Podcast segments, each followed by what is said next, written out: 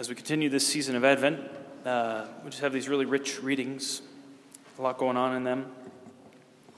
Uh, one theme, especially in this beginning part of Advent, is, is to be alert, to be awake, to be prepared for the coming of the Lord. Uh, and that is a call for, for each of us, in some way, a moral uh, repentance, a moral conversion. To look at our lives, to see is my life directed towards God? Am I, am I toward Him? Is He the most important thing in my life? And if not, to, to, to, to shift, to pivot, to allow our lives to be changed. So, part of Advent is, is this kind of inward gaze at ourselves, this, this recollection, this question of, like, yeah, am, am I living as I ought to live? If God arrived tomorrow, what would I want to have changed about the way I've been living as of late? So, so that's part of the question. There's a moral aspect to our own hearts. John goes out and, and preaches a baptism of repentance, saying, Hey, y'all, y'all are sinners, you need to change. And people said, Yeah, true. And they would go down into the water and be baptized as a symbol of, like, yeah, I want to put this old stuff away and I want to do something new. St. Peter is writing again about the fact that the Lord is coming, the day of the Lord, and so we want to make sure that we, we are living as we ought to live. The only reason he's not here yet is out of patience and love for us, so that we have time to change our minds, to turn back to him. He says, Some people say that God's delayed. He's like, No, no, he's not delayed. He's patient.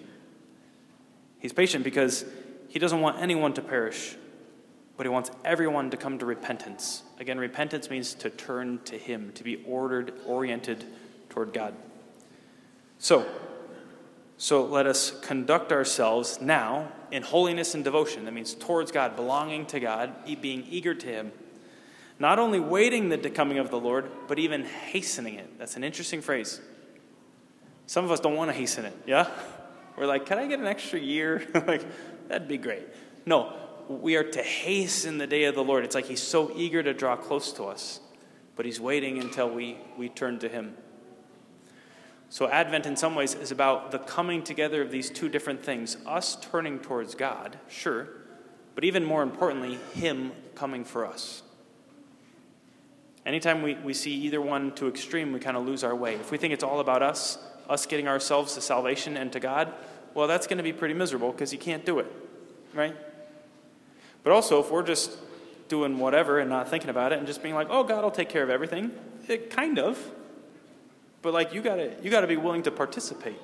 We have to be willing to receive his, his salvation, to receive his love, to be turned towards him. So, so there's this. Um, this play, this dance between the two, this call to turn our lives and our hearts to God, but also this, this uh, eagerness for His salvation to come to us because we all need saved. All right, we're going to drill down into the first reading. First reading is from the book of the prophet Isaiah. Our best guess is that this part of the prophet Isaiah was written during a very low time of the, the history of Israel called the Babylonian exile. That's going to be on the final. Write that down. So, what is the Babylonian exile? Quick overview of the history of Israel. Ready? Everybody ready? Okay. Israel becomes a country, a nation, after the Exodus. They're brought out of Egypt into the land. David is the first king. Eventually, there's other kings, and the kingdom splits to the north and the south. Eventually, the northern kingdom in the 700s is wiped out by the Assyrians. So now there's just the southern kingdom, the kingdom of Judah. Judah is invaded in the year 580 something by the Babylonians and taken over, and the people are exiled. They're taken away from Israel into Babylon. Babylon is modern day Iraq.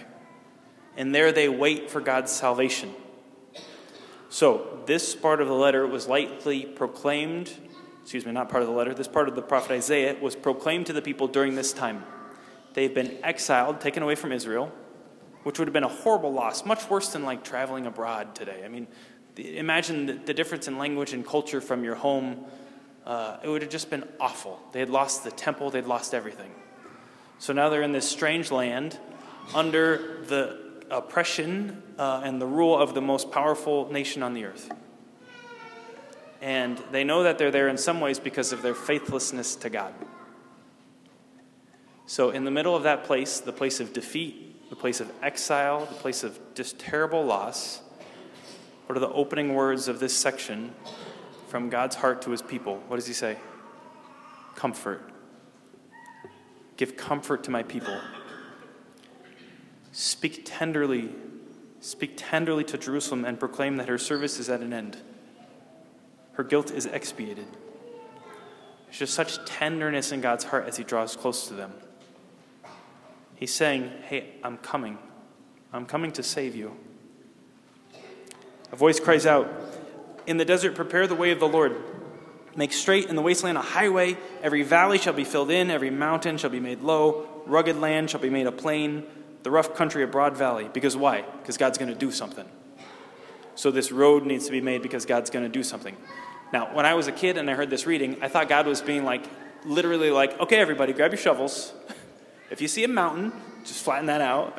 In a valley, fill it up. And I just, I would read it and be like, that's so tired, that's exhausting. No, but what's going on is saying like the earth itself needs to prepare for something that God's going to do. In the same way that the Red Sea had to part because God was leading his people through, whether that you liked it or not, God was going to bring his people, save them from Babylon, and bring them back to Israel. So it's like creation itself had to prepare the way. And then he calls to, uh, through the prophet, he says, Go up on a high mountain, Zion. Zion is the mountain where the temple was the mountain of Jerusalem. That's what Zion is. So go out on that mountain and cry out at the top of your voice Fear not. Here is your God. He comes with power, He rules by His strong arm. So the people have been exiled, but back in Zion, back in Jerusalem, this cry is to go out to be ready for God to come. And there's this image of God coming across the desert, across the wilderness, uh, with his recompense before him, his reward with him. And what is his reward, his recompense? That's his people. So God is going to come, he's going to grab his people, and he's going to bring them back home.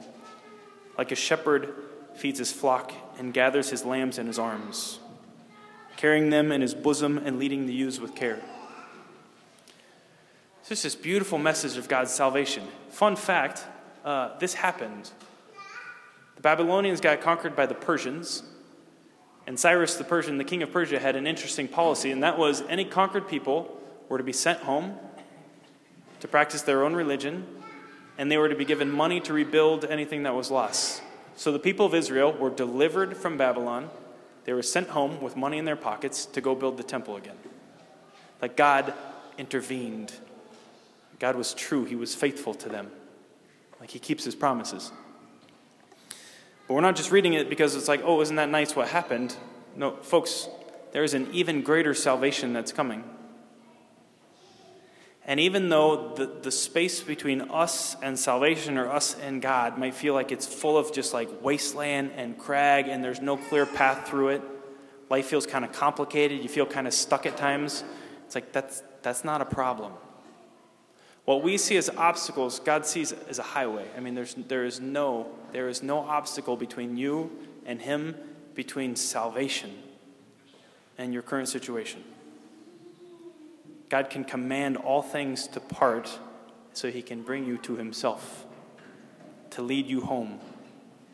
That people don't have to fight for, through the wilderness to get home. No, God brings them. We don't have to fight our way to heaven. No, God's going to bring us, but we do have to, to let Him right? To surrender, yeah, to, to, to offer ourselves into his hand. So God's coming to save you. Whether or not God is going to save you is not a question. The question is will you allow yourself to be saved? Will you allow yourself to be scooped up by him?